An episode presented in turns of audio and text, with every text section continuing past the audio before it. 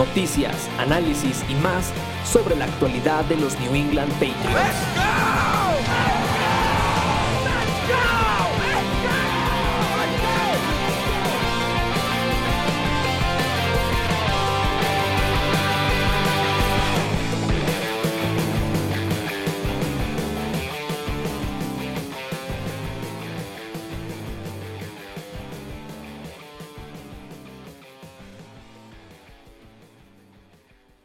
Hola, ¿qué tal amigos? Muy buenas tardes, noches, días, según nos estén escuchando. Bienvenidos al podcast de Nación Patriota. Eh, otra emisión más de esta serie de episodios que estamos preparando durante este off-season, durante esta temporada baja eh, de la NFL, ya previo a los campamentos de verano eh, a desarrollarse ya en, en, semanas próximas. Y pues obviamente dentro de este episodio estamos recordando algunos de los grandes rivales de los New England Patriots, estamos recordando algunos de estos juegos importantes que que para nosotros eh, tuvieron un gran significado y obviamente queremos ver, eh, como con cada semana, les venimos trayendo cada semana, cada 15 días, estos episodios, la otro lado de la moneda, la otra cara, la otra perspectiva que hay que ver. Y esta vez traemos una, una de, esas, eh, de esas rivalidades que creo que yo que tienen mucho para extendernos, que tienen jugo de dónde sacarle y que tienen opiniones divididas y que creo que yo hasta cierto punto nos llevan a un, a un pues, a un punto en el que estamos en condiciones a lo mejor similares, a lo mejor no. Y para esto eh, ya lo vamos a hablar un poquito más adelante. Y me acompaña el, el buen Abel eh, para platicar de este tema. Abel, te dejo que tú te presentes, te dejo que nos cuentes un poco de ti acerca de, de, pues de las páginas, cuánto tiempo vienes siguiendo a los aceleros de Pittsburgh. Eh, adelante. Hola amigos, pues primero que, nada y antes que todo, muchas gracias por la invitación. La verdad es que este, a veces platicar de la rivalidad de los Patriotas contra los Steelers no me deja muy bien parado. Pero bueno, aquí estamos. Y nada, yo soy Abel Garduño, llevo siendo fanático de los Steelers, la verdad, desde Morrillo. Eh, lo he contado en otros lugares. Cuando falleció mi papá fue como la herencia que me dejó el, seguir a los Steelers y yo empecé a seguirlos por, allá de, los años 90, inicios de los 90, cuando todavía jugaban incluso en el Estadio de los Tres Ríos. Y de ahí, pues ya como por 2016 se nos ocurrió hacer el proyecto de, Steelers en Ciudad de Acero, que así es como nos encuentran en, en prácticamente nuestro, nuestro, nuestras redes sociales, Facebook, YouTube, Em, Instagram, incluso TikTok, ¿no? Y desde 2016 llevamos como toda la información, eh, opinión y distintas subproyectos dentro del proyecto de Ciudad Acero, porque incluso hasta hacemos tours ahora a Pittsburgh, e, e, etcétera, ¿no? Y siempre con esta parte de, de no hacerlo a veces tan técnico el, el ver el fútbol americano como muchas personas a veces quieren hacerlo ver, sino más desde el tema de, cómo lo sientes, de qué impresiones te da o qué sensaciones te deja X jugador eh, o, determinada jugada, ¿no? Yo, yo creo que eh, este es uno de los, de los episodios que, que más nos pueden dejar porque Abel, como bien comenta, eh, en, la página de ellos es una de las más activas. Yo siempre he visto casi que me siguen, me salen mucho en el feed. Cuando uno sigue pues, varios equipos de la NFL, ellos son los que están constantes, como bien, él comentaba, son, una comunidad muy grande. Y yo creo que, Abel, eh, esto es algo que hay que reconocerle, a, más en estos tiempos como aficionado de New England, hay que reconocerle bien que una de las cualidades de los aficionados, probablemente de acereros de Pittsburgh, es la lealtad que tienen hacia eh, el equipo de Pensilvania. Cuéntanos bien, o sea, en tu opinión general, digo, ya nos compartiste un poco acerca de tu afición, pero eh, eh, la historia, la rica historia que tienen los aceleros de Pittsburgh y de dónde proviene tanto ese, esa lealtad que le, tienen, que le tienen al equipo los aficionados de los aceleros. justamente como lo he visto yo, como lo he observado en, en distintas personas, e, etcétera. Todo empieza cuando en los años 70 entra el deporte como tal a, nuestro país y en ese momento se da la rivalidad Cowboys-Steelers en los, en los Super Bowls, que los Steelers le ganan dos a los Cowboys, y es el canal de entrada para mucha gente a inmiscuirse al deporte. Y después, para esta generación actual, eh, por ejemplo, mi caso, se da esa parte ya de herencia, ¿no? Como a mí me la pasó mi papá, yo ya se la pasé a mi hijo. Entonces, eh, eh, creo que la lealtad hacia el equipo, creo que sí proviene mucho ya hasta del ámbito familiar en cuestión de los Steelers. Es una, es una franquicia que, que también te puedo decir que hay mucha hermandad entre aficionados, hay mucha unión. Y también en México, yo sé que a veces la fanaticada intenta juntarse, ¿no? Por ejemplo, los Broncos de Denver se juntan entre ellos, los mismos Patriots, pero también algo que ha sabido hacer inteligentemente ya como tal la gerencia de los Pittsburgh Steelers es tener esa cercanía con el aficionado mexicano. Continuamente nos traen jugadores a distintos eventos, por ejemplo, en diciembre del año pasado. Eh, hicieron una fiesta en, en Pepsi Center en la Ciudad de México, trajeron a Dermonty Dawson, que es Salón de la Fama, trajeron a James Farrior, que fue capitán de los Pittsburgh Steelers mucho tiempo, y trajeron a Antonio Holmes, quien es el que hace la, la recepción aquella contra los Cardenales de Arizona para quedar campeones, ¿no? Entonces, hacen distintas activaciones y eso genera que, que, se genere ese tipo de hermandad. Incluso hace un mes estuvo en México Najee Harris y eso hace que, que el mismo equipo, aunque juega en el extranjero, aunque a lo mejor culturalmente hablando no tienes un apego de lo que significa eh, los Steelers en Pittsburgh a los Steelers en México, pero entiendes que básicamente eh, es una lealtad por herencia familiar, o así lo veo yo, cuando menos.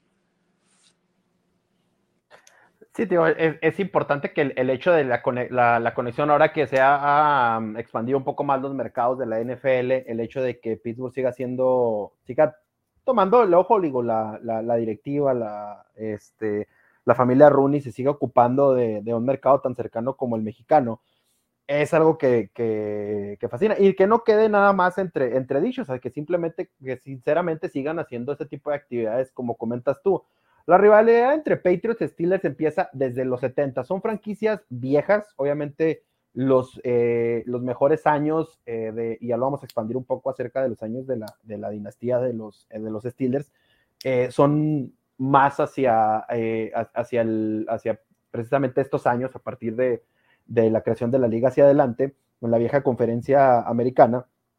Y, y se han enfrentado, pero la rivalidad realmente no toma, digamos, tintes este, más fuertes hasta partir de la década de los noventas. Anterior a los noventas, obviamente todos aficionados de New England sabemos en qué situación estábamos y que a pesar de que hay jugadores históricos y que hay jugadores importantes para nosotros, Stanley Morgan, eh, Steve Rogan, eh, Gino Capitelli, por ahí por nombrar algunos de los que estuvieron anteriormente, pero que nos sirva como preámbulo, Abel, los años grandes de los Pittsburgh Steelers, hay que hacer un paréntesis aquí porque, como bien comentaba, y válgame la redundancia, la rivalidad no empieza hasta cuando la liga ya es en los tiempos un poco más modernos. Pero, ¿qué nos puedes platicar de esos años este, de la dinastía de los Steelers y de, la, de, los Steelers clásicos, pues la cortina de acero, etcétera? Pues es que justo los Steelers son un equipo clásico de antaño y obviamente siempre va a haber este debate entre las franquicias de, los Patriots y los Steelers. Yo en el sentido de que a veces, ya sabes, platicas con, conocidos o amigos y que te digan, ah, le voy a los Patriotas, sueles eh, tirar carrilla, ¿no? Como de, ah, este cuate apenas empieza. Pero siendo ya en un, en un tema sincero y de hablar ya como tal de, de las franquicias desde un punto de vista objetivo, eh, con los Steelers pasa igual que con los Patriotas de Nueva Inglaterra, solo que en un distinto momento de la historia. Eh, los Steelers eran un equipo tremendamente perdedor al inicio de la NFL como tal. Pittsburgh es de las, de las franquicias que comienzan la NFL y después hace el cambio a la AFL. Sin embargo, en esos años iniciales, Pittsburgh era o sea, un equipo netamente perdedor. Eh, nuestro uno de nuestros mayores emblemas eh, como jugador, que es Joe Green, cuando lo seleccionan los Steelers en el draft que seleccionan a, Green, si no me falla la memoria, fue en el 69. O sea, Joe Green no quería ir a los Pittsburgh Steelers porque no quería ir a un equipo perdedor. eh, después llega Chuck Noll y, se le da vuelta a, esa historia.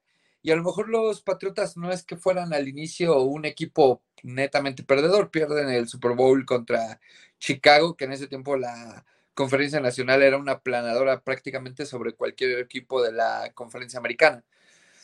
Pero sí encuentro esa similitud en el que llega un punto en el que los Steelers se vuelven exitosos en algún punto de la, de la línea de la historia y le toca después a los Patriots justo eh, pues con Tom Brady, ¿no? Que, no me dejas mentir, pierden un Super Bowl de la mano de Drew Bledsoe, pero a menos que, no sé si estés de acuerdo conmigo, creo que la rivalidad de Steelers-Patriots comienza justo en la temporada del primer Super Bowl que ganan los Patriotas de Nueva Inglaterra, porque nos ganan la final de conferencia en Heinz Field.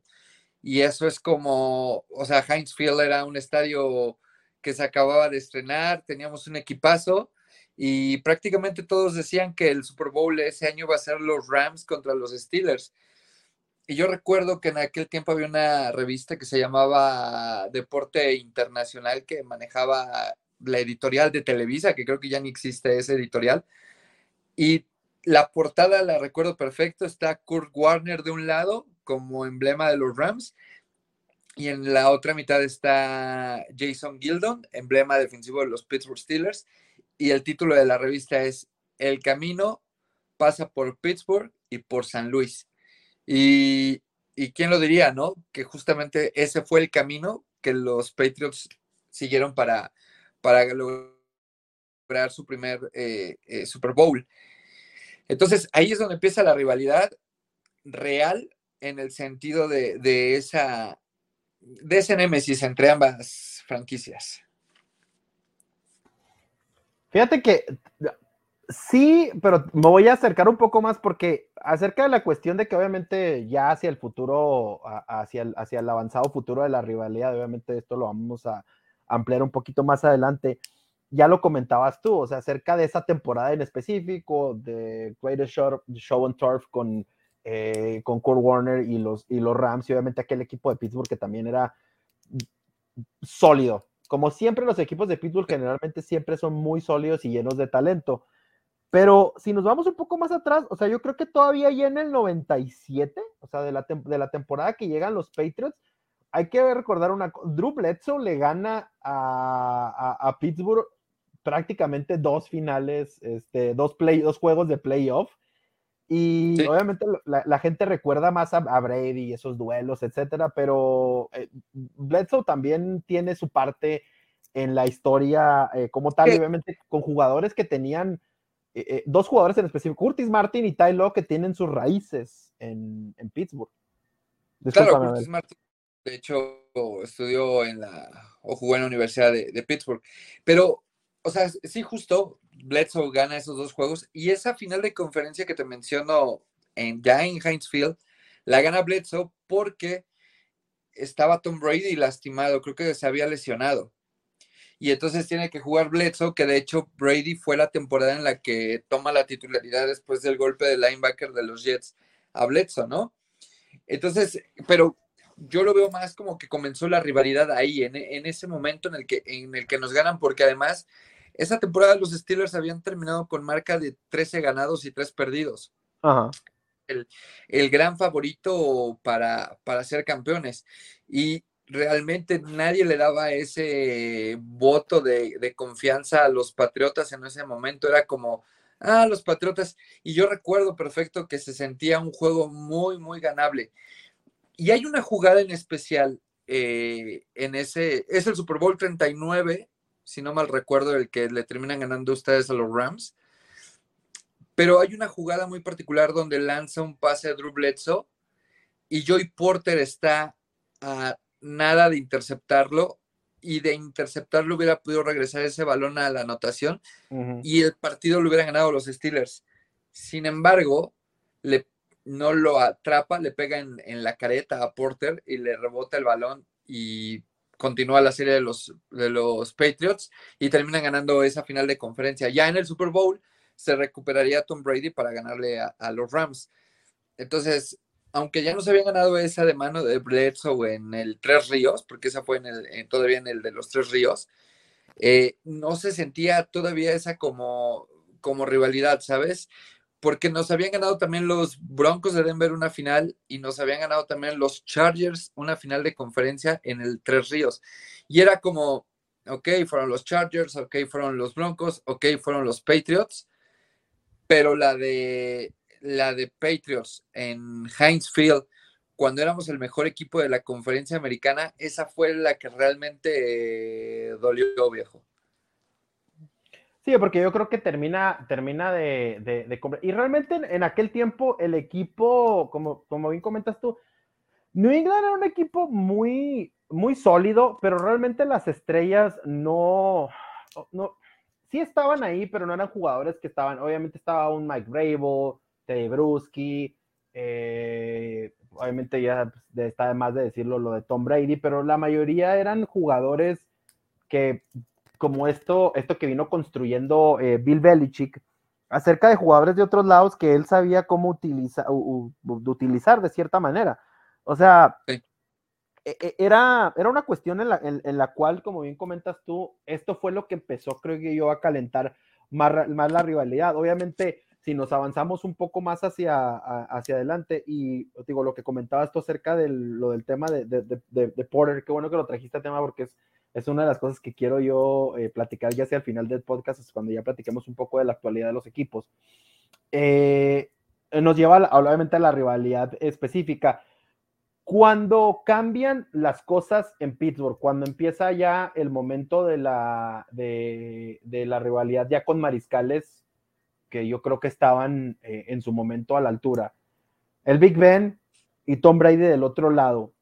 Cuando Ben Roethlisberger ya asume los controles de Pittsburgh, eh, e, en ese momento, digo, platicando de jugadores icónicos de la era moderna de, los, eh, de los Pittsburgh Steelers, ¿Cómo, ¿Cómo, se veía? ¿Cuál era la sensación? ¿Cuál era los, lo, lo, lo, que pensaba la afición de los, los Steelers? ¿Qué recuerdas en ese momento de cuando ya le dan los controles, le dan el, el, pase a, a, Big Ben Roethlisberger? Pues es que justo fue una temporada, eh, o sea, la de Ben Roethlisberger de, de, novato, que es donde, o sea, es una gran temporada de, de Ben Roethlisberger que pierde solo un partido. Perdón, no pierde ningún juego, porque de hecho el primer partido lo pierden contra los Baltimore Ravens, que es cuando Tommy Maddox sale lesionado, y en, este, y en ese momento Tommy Maddox este, deja la titularidad, y, y, pero se pierde ese juego, nada más que el partido perdido se lo contabilizan a Maddox.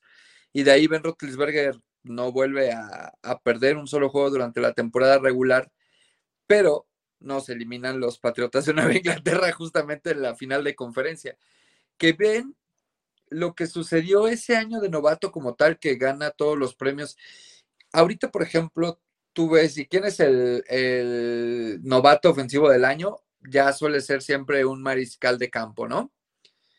Eh, actual, en esos años, era raro el mariscal de campo que fuera nombrado el, novato ofensivo del año. Era muy, muy, muy raro porque no se daba esa clase de, desarrollo y Big Ben ganó ese, ese premio, esa distinción de, del mariscal de campo novato ofensivo del año y estamos hablando de que para ese momento habían pasado creo que 30 años para, creo que desde Dan Marino me parece fue el último mariscal de campo novato en haber ganado ese, esa distinción.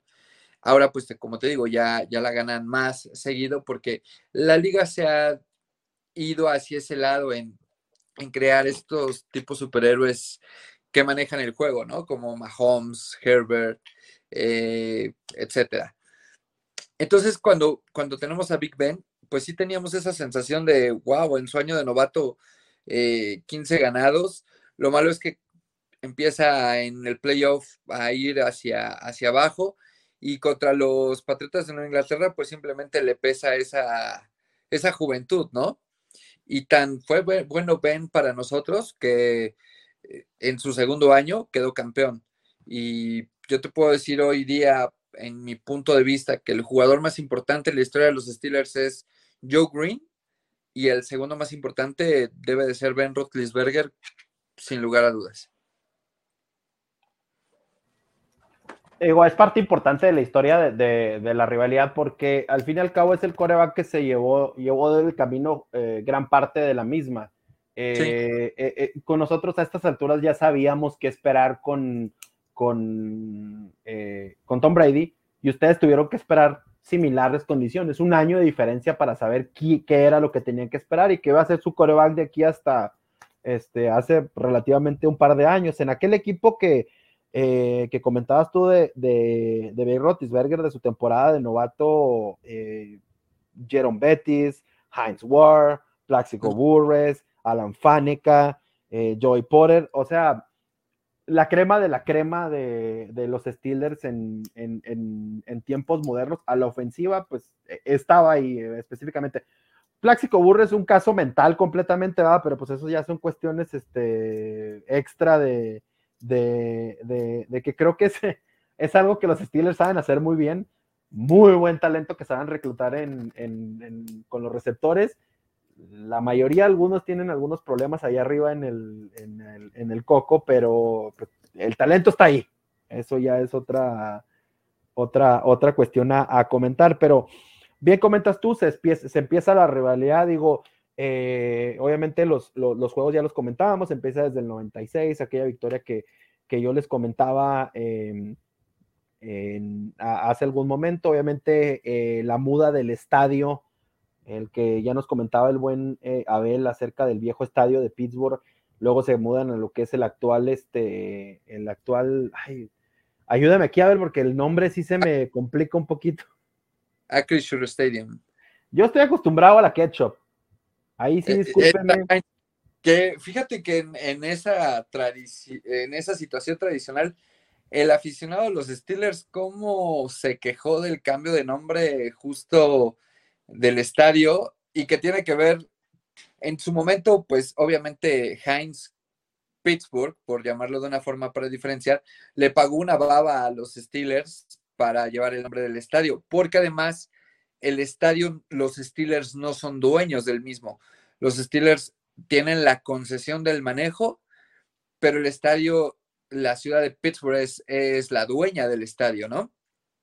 Entonces se llevan a, Grupo Kraft hacia Chicago y se pierde esa como conexión eh, de Heinz, de la marca como tal, con, Pittsburgh, con, con, los Steelers. Y ya los últimos años venían renovando el nombre como, bueno, vamos a aumentarlo un año más, 20 millones. Vamos a aumentarlo otro año. Pero ya no había ese interés principalmente de, parte de Grupo Kraft para mantener el nombre del estadio de los Steelers. Era más un tema de que los Steelers no querían dejar ir el nombre porque pues ya estaba súper afianzado con toda la, afición tanto de las Panteras de Pittsburgh como de los Pittsburgh Steelers. Entonces ya llegó Acrisure, que es una marca de, seguros digitales originaria de España, de toda esta onda digital, y ya hicieron el contrato. Todavía el año pasado fue muy famoso el video de cuando quitaron las botellas de catsup del tablero, que fue como un momento así de tristeza. Y lo tomaron muy a pecho la afición de los Steelers. Y ya este año las ketchup van a regresar.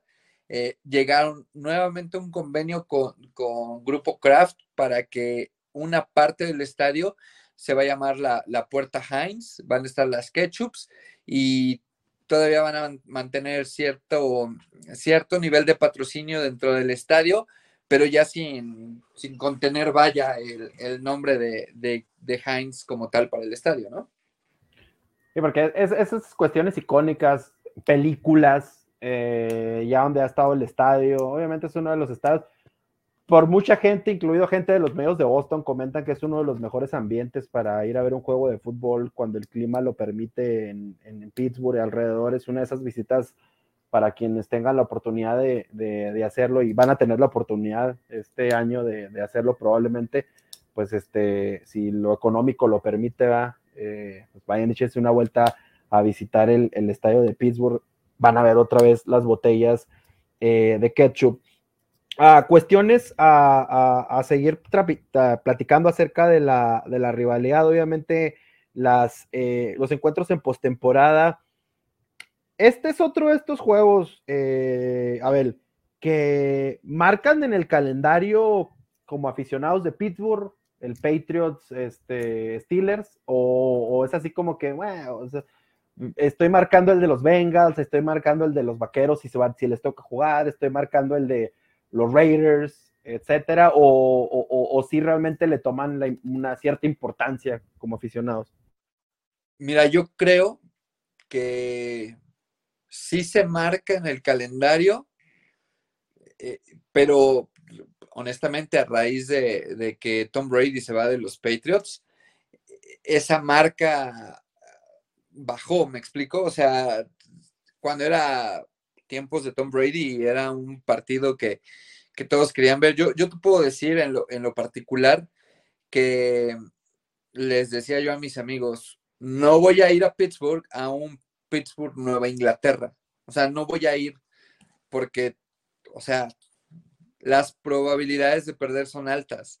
Y he ido a juegos que sé que las probabilidades de perder son altas, ¿sabes? O sea, he ido a juegos contra los Ravens, contra los Bengals, contra los Cowboys, eh, que son juegos de, clásico, pero que sabes que siempre van a estar ahí en la tabla de ganar o perder un partido. Pero contra los Patriotas en el tiempo de Tom Brady, sí llegó un punto en el que yo decía, no puede ser posible. O sea, y, la estadística es clara y lamentable para nuestro lado, ¿no? O sea, durante el tiempo de Tom Brady, creo que si perdió cuatro partidos contra nosotros vestido de Patriots, son todos, ¿no?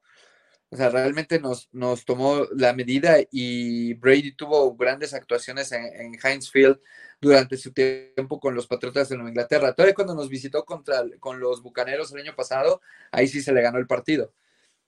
Pero era esa, esa situación como de, o sea, yo te puedo decir como fan de los Steelers, que de no ser por esta dinastía que armaron los Patriotas de Nueva Inglaterra, los Steelers hubieran levantado más trofeos Lombardi en este lapso de tiempo y tan solo el ejemplo radica en el Super Bowl 40 y en el Super Bowl 43, que son los últimos que ganaron los Steelers.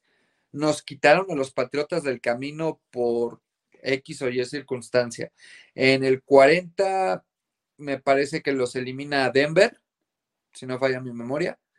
Y en el 43 es el año en el que Tom Brady se lesiona los ligamentos de la rodilla cuando el jugador de los Tejanos de Houston le rompe los ligamentos, si no es que me falla la memoria, y que Matt Cassell entra a los controles, que incluso creo que los Patriotas no califican al playoff por un juego ese año, y nosotros les ganamos en Foxboro aquel partido donde Ryan Clark mandó a dormir a Wes Welker con un golpazo increíble en un juego bajo la lluvia.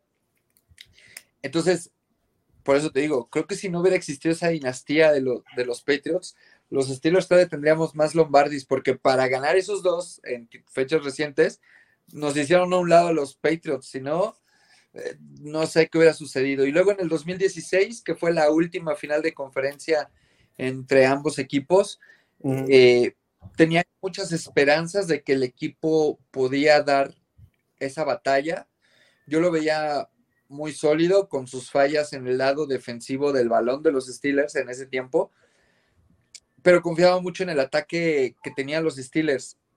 Pero Le'Veon Bell se lesiona en aquel juego la ingle, no puede regresar y ahí fue como, ah, o sea, sentías que se te iba la oportunidad. Y luego en el 17 llega aquella famosa jugada en la que nos estamos peleando el número uno del ranking para terminar eh, en la, la postemporada y van a Nueva Inglaterra, va a Pittsburgh en un juegazo, creo que de los mejores que yo recuerde en la historia de las franquicias, que Jesse James termina por, por no anotar en la, casi en la última jugada del partido, ¿no? Que suelta el balón. Ah, que no entiendo al día de hoy por qué carajos se aventó cuando podía haber entrado caminando a la zona de anotación. O sea, esas, esas cosas que, mi cerebro todavía no lo no alcanza a entender por qué lo hizo, ¿no? Pero bueno, eh, es parte de la rivalidad y, y, sí siento, no sé de ustedes de, su perspectiva, pero sí creo que se enfrió. Incluso el juego de la temporada pasada de Mac Jones contra, contra nosotros, eh, nosotros sentíamos que era un juego ganable, fue un juego feo que terminaron ganando los Patriots y este año, pues de nuevo se vuelven a enfrentar, pero ya van a, ustedes van contra un Kenny Pickett que, creo que va a la alza y en casa y, creo que le podemos en estos tiempos voltear la, la, tortilla a los Patriots. Igual va a llegar Juju Smith Schuster con los Patriotas a Heinz Field y no sé, no sé cómo lo vayan a recibir, ¿sabes? Porque era un jugador como muy querido y llegar con los Patriotas, no sé cómo lo vaya a recibir la afición allá en Heinz Field. Es una de esas historias que se vienen interesantes. Ah, ah, haciendo un pequeño paréntesis en lo de Jesse James, me tocaba ver, eh, eh, el, Big Ben ha, estado eh, bastante movido en redes sociales, tiene su, tienes por ahí su podcast, y comentaba acerca de esa situación, o sea que hasta la fecha dice, le recordaban algunas de, estas, de estos juegos, de estas finales, algunas jugadas, este, y comentaba muy, muy asertivo, la verdad, o sea, decía, ¿ese juego fue contra New England? Sí, y lo, ah, ok.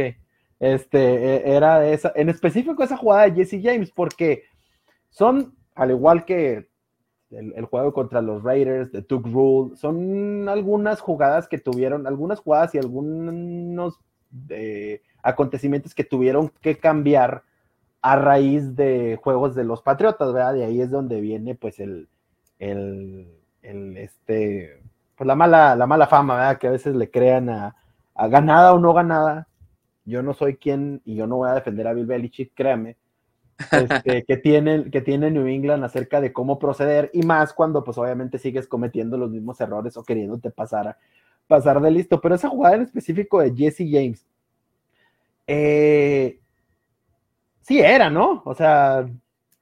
Híjole, es que, mira, eh, es meterse en un terreno bien escabroso de como, o sea, no me gusta hablar de esa parte en la que se ha dicho tanto las trampas o mencionado tanto las trampas de los patriotas de Nueva Inglaterra. Y te voy a decir por qué no me gusta meterme al tema. No, no tanto porque crea que sean inocentes, ¿eh? de hecho no creo que sean inocentes. sino es más un tema de, de, de no puedo hacer nada al respecto, ¿me explico? Claro. Eh, lo que yo diga, lo que yo haga, el coraje que me, que me generó en su momento cualquier cantidad de situaciones, si yo lo externo lo, lo, discuto y vuelvo a enojarme por algo que se me hace injusto totalmente, eh, eh, está por demás. Digo, no estás para saberlo, yo veía todos los Super Bowls y estaba yo seguro que los Patriotas le iban a ganar el Super Bowl a, a, Filadelfia porque en mi punto de vista habían sido extremadamente beneficiados en ese playoff. O sea, cuando juegan la, el, el, cuando sale acá la Field Special. Ese Super Bowl no lo vi porque fue mi forma de personal de hacer un, no lo voy a ver. O sea, ¿para qué veo algo que sé que van a ganar estos vatos que han sido acarreados por el arbitraje en mi perspectiva? O sea, no quiere decir que yo esté bien ni que yo esté mal. Claro. Lo de la Tuck Rule creo que se la sacan de la manga. y, y, sé que puede haber debate. Sí, sí, sí, el aficionado patriota lo va, lo va a debatir. Y ok, lo entiendo. Pero particularmente en esta de Jesse James, yo sí creo que es pase incompleto. Porque la regla es clara. O sea, la, regla sí existía y sí estaba estipulada. O sea, no fue algo que se inventaran, ¿me explico? Eh, cuando las reglas están puestas desde antes y que todos son conocedores de la regla, eh, no, hay, no hay falla, ¿no? O sea, y al final de cuentas, eh, el, arbitraje en cualquier deporte va a ser de, percepción y hasta de feeling de una persona. Incluso con la tecnología nueva que pueda haber, repartición instantánea en, el fútbol americano, el VAR en el fútbol, eh, el Eagle Eye en el, en el tenis, que son de las tecnologías que, más recuerdo. Eh, no quiere decir que siempre se va a marcar lo, correcto, pero en esa Jesse James sí creo que es un pase incompleto porque pierde el control del balón. Y sería lo mismo que cuando Des Bryant pierde el control de balón contra Green Bay, sería el mismo que Megatron pierde el control de balón en la, creo que fue contra Chicago ese juego. Claro. Yo siempre he dicho que, que el arbitraje se puede equivocar y si se equivoca para los dos lados, o, sea, es como, es un ser humano y es parte de. Eh, también entra este lado romántico de, o sea, ¿tú crees que hacen trampa en la NFL? Déjala de ver. O sea, si tú sientes que un equipo o una temporada está arreglada, déjala de ver. O sea, y, fue lo que yo hice en aquel Super Bowl que te digo, ¿no? De Patriotas contra, contra Filadelfia. No lo vi. O sea, dije, no, no voy a ver algo que no estoy convencido de, del espectáculo, de lo que va a suceder. Y también hay otro tema como aficionado externo, puedo ser aficionado de los Steelers o puedo ser aficionado, no sé, de los Ravens, de quien tú quieras. Lo que más me molesta del tema de las supuestas trampas o de las trampas de los Patriotas de Nueva Inglaterra desde el Spygate, de los balones desinflados, de todo este tema, lo que más me molesta a mí es que yo creo que no tenían necesidad de hacerlo porque tenían unos equipos con mucha calidad. No sé si me explico, o sea, creo que creo que incluso sin estas ayudas eh, a lo mejor no hubieran ganado los, los Super Bowls que tienen, pero también sé que hubieran ganado Super Bowls sin estas ayudas o trampas, ¿no? Entonces, para mí eso es lo que me genera esa, esa molestia hacia, es, hacia el equipo de los Patriotas, porque considero que no lo necesitaban, ¿sabes? Y creo que, que Tom Brady puede ser de los, para muchos, el mejor jugador en la historia pero esa parte es la que a mí no me deja como vivir con, ese reconocimiento a ese equipo. Eh, por ejemplo, ahorita Kansas está armando un equipo que en teoría podría llegar a ser una dinastía, que para nuestros parámetros actuales de cómo es la liga, cómo es la competitividad, creo que Kansas ya es una dinastía en la medida de, lo actual, ¿sabes? Porque ¿cuántos años van sin que un equipo pueda ser bicampeón de la NFL. Si no falla mi memoria, el último bicampeón deben de ser los Broncos de Denver de John Elway.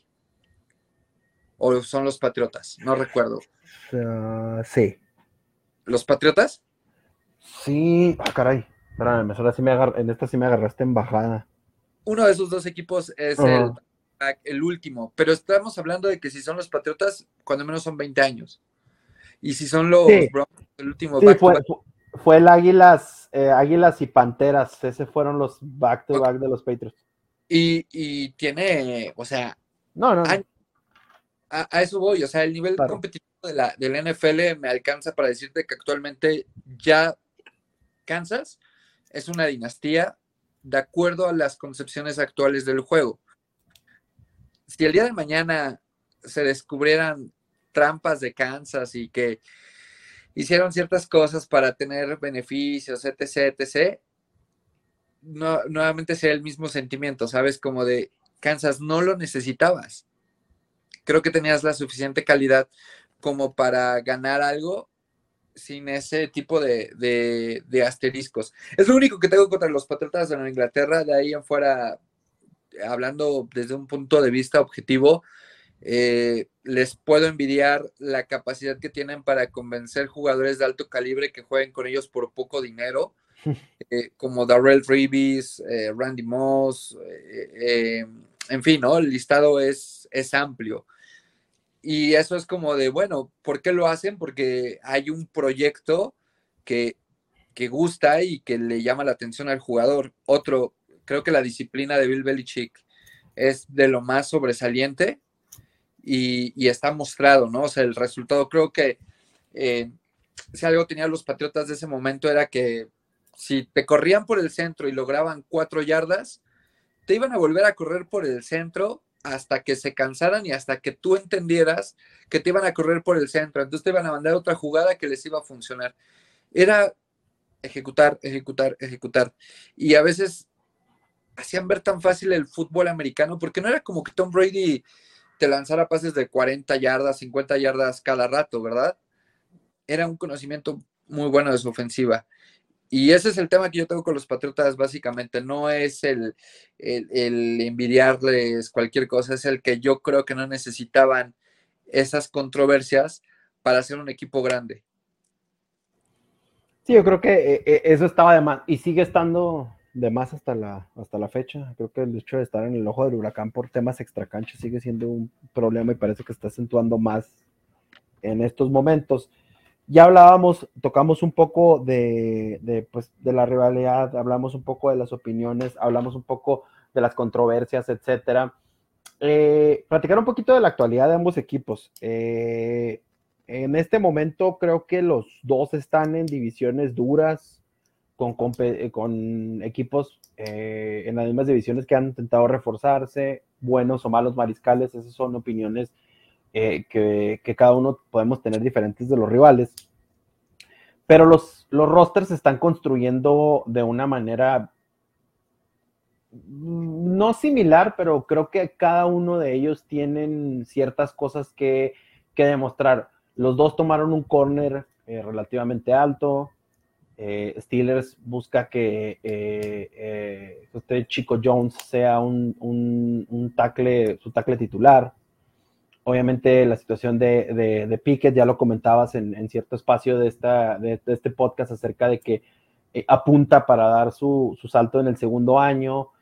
Ah, George Pickens parece que viene empujando fuerte, ya dijo que no le gustó el hecho de que no, que está buscando más pues en la liga. Minka Fitzpatrick, este, un referente indiscutible en la secundaria. TJ Watt, un tipo constante, calidad. Eh, y obviamente calidad y cantidad sumamente importante. Las lesiones del año pasado fue una situación eh, eh, complicada. Najee Harris, un cuerpo de tight que probablemente ahí está cerca de ser de lo mejor de la liga o probablemente está cerca de lo mejor de la liga. La actualidad en este momento de los Steelers, ¿cuál es la opinión? ¿Cuáles son las expectativas que ustedes tienen para esta próxima temporada, Abel? Pues mira, arrancaste comentando que justo estamos en divisiones complicadas otro factor muy similar en ambos equipos, gozaron tanto éxito en sus respectivas divisiones durante tantos años. Tom Brady era el mandamás de, de la división este y los Steelers en la norte, ¿no? ¿Y qué pasa? Que todos esos equipos que eran malos históricamente, pues les alcanzó por estar seleccionando primera, eh, segundo pick global y ahí están, por ejemplo, los Bengals, el talento que han acumulado fue gracias a todas esas temporadas perdedoras. Ahora de tu lado les tocan los Jets, los Bills de Buffalo y hasta Miami un poco, ¿no? Y es eso que hace que, que, se vuelva competitivo. De mi lado, pues los Ravens, eh, los Browns, que creo que van a seguir siendo los Browns. Pero básicamente lo que dices, fíjate, eres la segunda persona que lo escucho el primero fui yo. Eh, yo dije que el cuerpo de ala cerrado de los Steelers, el actual con la adquisición de, eh, Darnell Washington, puede llegar a ser el, mejor tándem de alas cerrados de la liga. Y un amigo me mencionaba que, le, que si salen las cosas de la forma positiva, que es la forma que siempre tratas de ver las cosas, eh, podrías estar hablando de un tipo Aaron Hernández con Rob Gronkowski.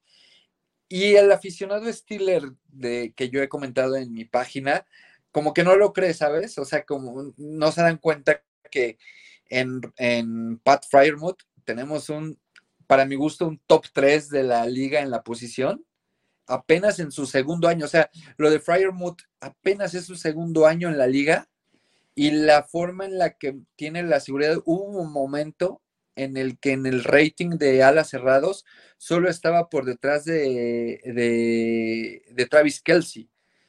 Eso para mí son palabras mayores, ¿no? Porque Kelsey creo que hasta va a ser Salón de la Fama. Entonces, me gusta todo lo que, lo que tiene el equipo. Reforzaron muy bien la línea ofensiva, que era lo que veníamos aquejando. La gerencia calladita mira, en el, en el draft de 2021, todos hablaban de que necesitábamos línea ofensiva y de que necesitábamos corredor, porque James Conner se va a Arizona. Y seleccionan al mejor running back disponible a mi gusto del draft del 2021 y del draft del 2022. El año pasado eh, no hubo running backs eh, de primera ronda importantes y en el año de Najee Harris, Najee claramente era el mejor running back de, la generación, que venía de ser campeón con Alabama, ¿no? después en la segunda, en el año 2022, pick número 20, y, y resulta que te estás enfrentando con que en tu pick 20 tienes disponibles a todos los mariscales de campo, más allá de si era una buena o mala camada, pero si tú necesitas mariscal de campo, llegas al 20 y están todos disponibles, es como tener el pick número uno global del NFL, no sé si estés de acuerdo conmigo. Y ahorita seleccionan a, a un tackle ofensivo que tenemos cuando menos 20 años sin tener un tackle izquierdo prime o elite. Y creo que Broderick Jones, en mi, en mi punto de vista o en lo que yo había visto para el draft, Broderick Jones era el tackle ofensivo número dos por debajo de Paris Johnson de, de Ohio State. Entonces, bajito la mano los Steelers, reforzaron en cada draft en su primera ronda jugadores que necesitaban y que son de impacto. Tan solo Nagy creo que es un caballito de batalla muy importante para los Steelers. Y todo el talento que justamente tú mencionabas, o sea, creo que nuestra ventana para ser competitivos se debe de notar este año. Creo que este año los Steelers deben de ser equipo de playoff porque también necesitan demostrar ese salto de calidad Kenny Pickett, demostrar que es el mariscal de campo, pero también un ejemplo de lo que viene sucediendo. Si tú no eres campeón en esos primeros cinco años de tu mariscal de campo novato franquicia, cuando le tengas que dar dinero a tu mariscal de campo, las ventanas de éxito se te van a cerrar brutalmente. Entonces, los Steelers tienen cuatro años para intentar ir por un Super Bowl, intentar armar lo mejor posible este equipo antes de que tengan que darle el billete a Kenny Pickett si es que da los resultados para ser un mariscal de campo a futuro. Creo que comparar para la afición de, New England los rosters es complicado en este momento.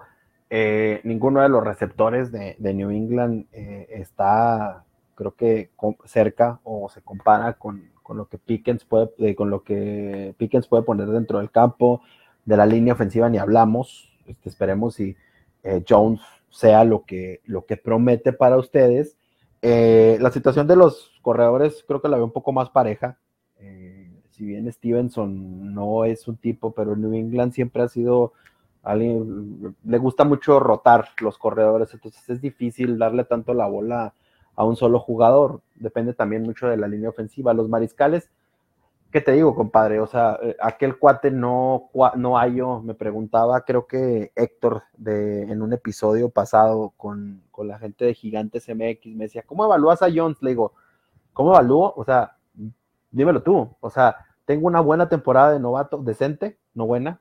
Tengo una segunda temporada con este cuates que ni siquiera sabían lo que estaban haciendo y ahora en el tercer año me pides que te dé una opinión, pues claro que no la va a tener, digo, por lo menos las cuestiones con, con Kenny Pickett se mantienen de cierta manera estables.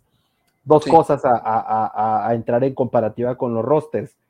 Ustedes también toman un corner y esto era lo que venía al punto con lo que te comentaba de Joey Potter no papá, sino el hijo. Sí. Eh, de los dos, siendo, siendo francos y de lo que has visto, ¿quién tiene el techo más alto y quién tú dices tú, ok, este cuate a lo mejor es bueno para nosotros, pero a lo mejor aquel cuate va a ser más, o este cuate que agarraron ustedes, Cristian González, a lo mejor no les va a salir lo que eran y nosotros tenemos más expectativas en Joey Porter Jr. Mira, si te vas a, a lo que fue el draft y a lo, o no, no lo que fue el draft, lo que fue el pre-draft, como toda esta parte de los estudios, o sea, los Patriots robaron, porque González era top 10, o sea, era, pensado el primer esquinero que se iba a ir. Y Porter siempre estuvo ligado a los Steelers en ese pick 17 hasta a últimas semanas. Eh, ya no lo tomaban como los Steelers, porque incluso se hablaba de que Porter había mejorado como la parte de su stock en el draft. Y algunos pensaban que si se iban o se empezaban a ir rápido los esquineros, Porter ni siquiera iba a llegar al 17. Eh, sin embargo, caen estos dos jugadores que obviamente comparten la posición. Creo que Christian es un poco más atleta y más un tipo Ball Hall, este, Ball Hawk, como el halcón que puede llevarse el balón. Pero tengo un feeling con Cristian González. Me da la impresión de que puede ser un boss de draft. Digo, espero que no, porque pues, el vato es, este, eh, al final de cuentas, corre sangre latina por sus venas, ¿no? Y, y es como bonito ver a un jugador latinoamericano que esté teniendo éxito en, una liga que tanto nos gusta y que a veces en ese sentido se siente muy lejana a, Latinoamérica como tal. Pero siento que a Cristian González le puede costar mucho esa parte. O sea, desconozco por qué para los equipos del NFL cayó tanto. O sea, había equipos como los Leones de Detroit que, que estaban más surgidos de una esquina que de un corredor que tomaron muy adelante en el draft, aunque hayan dejado ir a Jamal Williams. Tomando en cuenta también que ya puedes encontrar a, running backs en rondas medias que te van a salir buenísimos. Es, esa parte es la que no me convence. Y de Porter, para mí Porter escogió el número del jugador pro que más se le puede comparar en lo visto en el, en el colegial, que es Ike Taylor. Ike Taylor, mucha gente en los Pittsburgh Steelers lo, lo ningunea el aficionado de los Steelers, diciendo que era un pésimo esquinero, que era muy malo, pero, ¿sabes? Mucha gente se va como nada más con el tema eh, perceptivo y de números. Ike Taylor no era una máquina de, de interceptar balones. Ike Taylor tenía manos de raqueta. Balón que le pegaba en las manos era un balón rebotado que no interceptaba pero al final de cuentas, como esquinero, ¿cuál es tu papel principal? Hacer intercepciones como eh, Trevon Dix, que te puede hacer, eh, no sé, ocho intercepciones en una temporada, pero que es el jugador que más yardas permite en los Dallas Cowboys, y tiene esas intercepciones porque los mariscales lo atacan, lo retan, porque no le tienen el respeto, o prefieres un, un, un esquinero que no te va a dar más que a lo mejor una intercepción por año, pero que te va a permitir muy pocas recepciones y muy pocas yardas. Yo prefiero lo segundo, porque aunque las intercepciones pueden ser un game, un game change, en el fútbol americano actual ya tampoco se hacen tantas.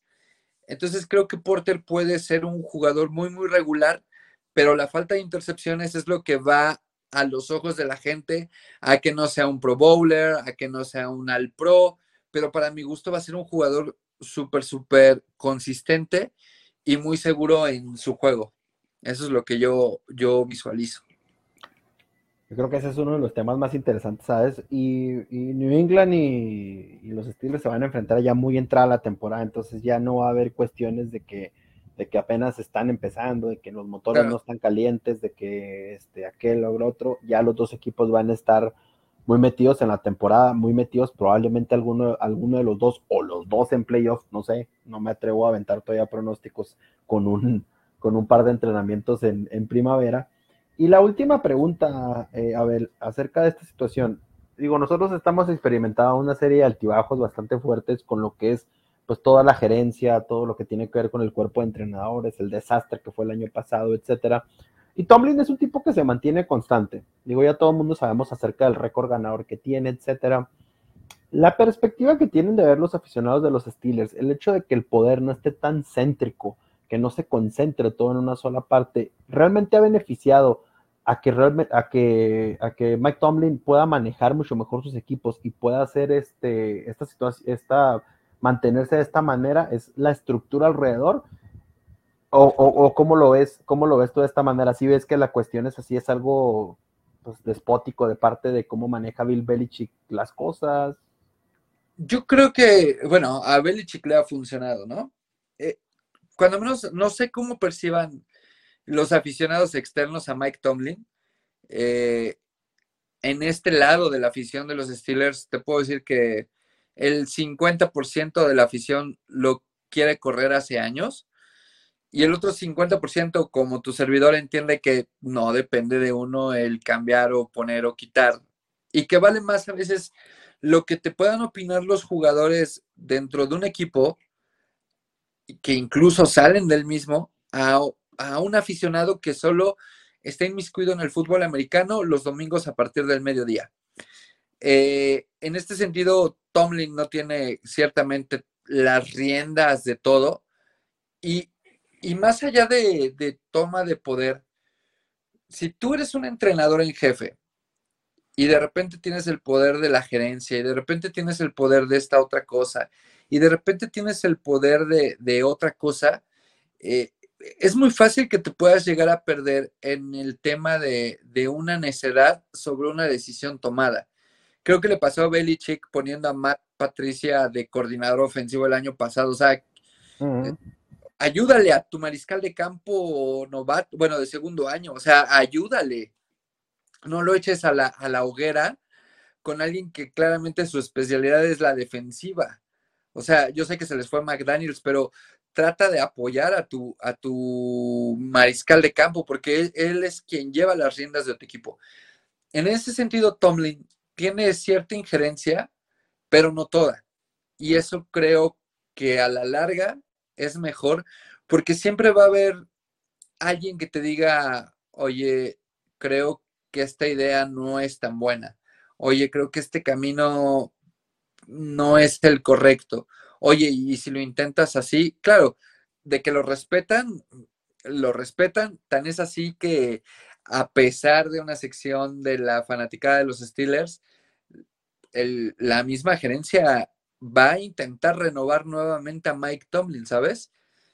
Eh, mucha gente de este lado de la afición propia le dice que es un mediocre, pero viejo, no tener temporadas perdedoras en la NFL durante toda tu carrera, y no estamos hablando de dos años, sino de 16 años de carrera, 15 años, y no tener una temporada perdedora en la NFL, la liga más competitiva del mundo deportivamente hablando, donde tienes tope salarial, donde tienes el draft donde el, campeón es el que selecciona al último, donde tienes eh, la agencia libre y todo esto, y llamarle mediocre a una persona que no ha tenido una temporada perdedora, o sea, sabes, a veces esa parte me genera mucho escosor porque el que dice que es un mediocre, yo me lo imagino que entonces su vida es una vida llena de éxitos, ¿me explico?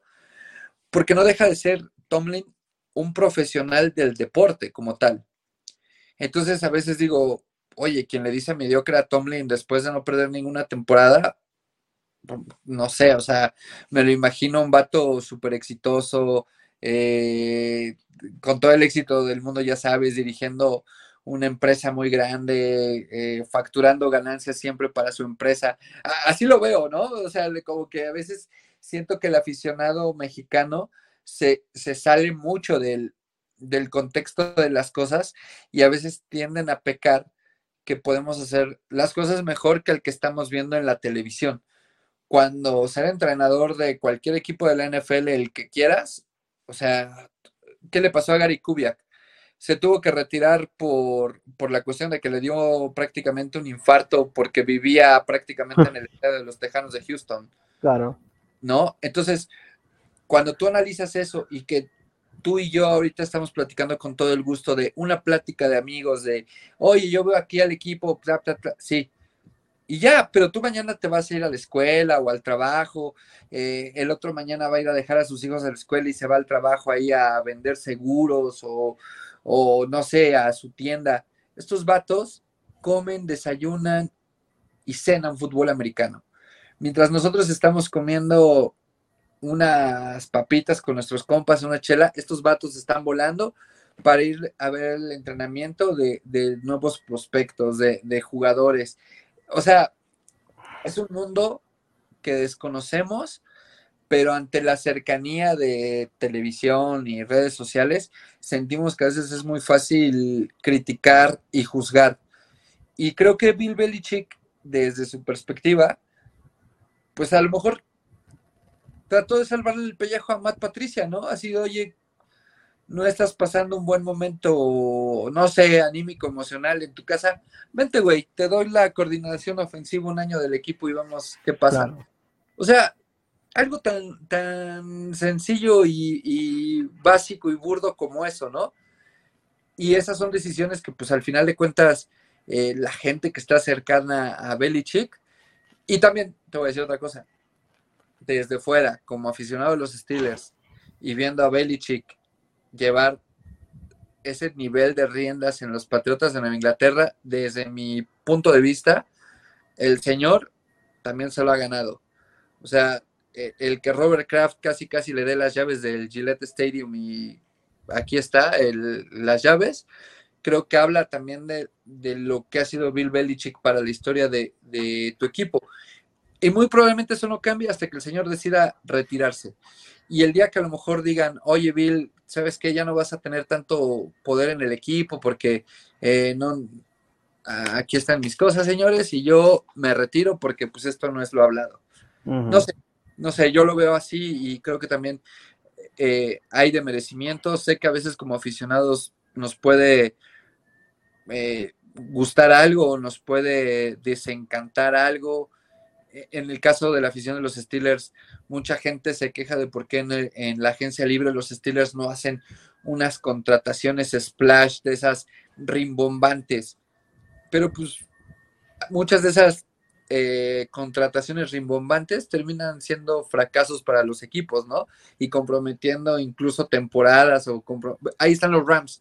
A los Rams les salió y fueron campeones vendiendo, hipotecando todo. Y ahorita los Rams, yo creo que van a ser el último lugar de su, de su división y los veo mal varios años por, por el precio de, de ganar el Super Bowl de esa forma. Los Steelers, eh, veníamos de Ben Roethlisberger y mucha gente quería que Ben se retirara desde hace años. Y ahorita, con un mariscal de campo novato, volvieron a recuperar o volvieron a tener estabilidad en un momento en que la gente creía que todo estaba acabado, ¿no? O sea, nos veían como último lugar de la conferencia, último lugar de la división, récord de, por ahí, algunos nos daban récord de cuatro partidos ganados y estuvimos a nada del playoff el año pasado. Entonces, ese es el tema. A veces es muy fácil comentar o, dar un, comentario al aire y con todo el desconocimiento del tema, ¿no? Sí, yo creo que eh, eh, es, bueno el, el, intercambio en esta situación porque a veces uno tiene, tiene la perspectiva y quiere ver a lo mejor al aficionado de, al aficionado de Steelers que es como que muy permisivo con algunas cosas y pues digo, es bueno estos intercambios porque nos damos cuenta de que realmente existe una división, que realmente existe eh, una diferente opinión dentro de, dentro, de dentro de los equipos que hay cierto respeto, que hay admiración, que hay una cuestión que, tra que transgrede la rivalidad y que obviamente se busca que pues, las aficiones este, eh, eh, compartan esta situación de querer que pues, sus equipos respectivos ganen. Pero al fin y al cabo creo que nos damos cuenta de que no estamos tan, tan, tan lejos eh, el uno del otro, no solo en el campo, sino también en, en, en opinión, mi estimado Abel.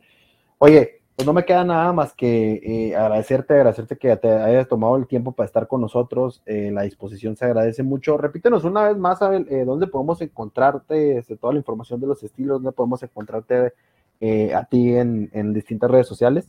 Estamos en Facebook, Instagram, TikTok y YouTube, en todas como Steelers en Ciudad Acero.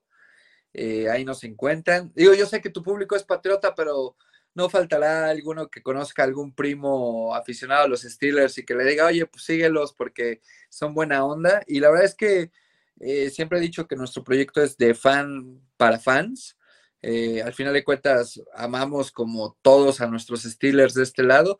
Y pues tratamos de llevar a hablar básicamente de lo que más nos gusta, que son los Steelers.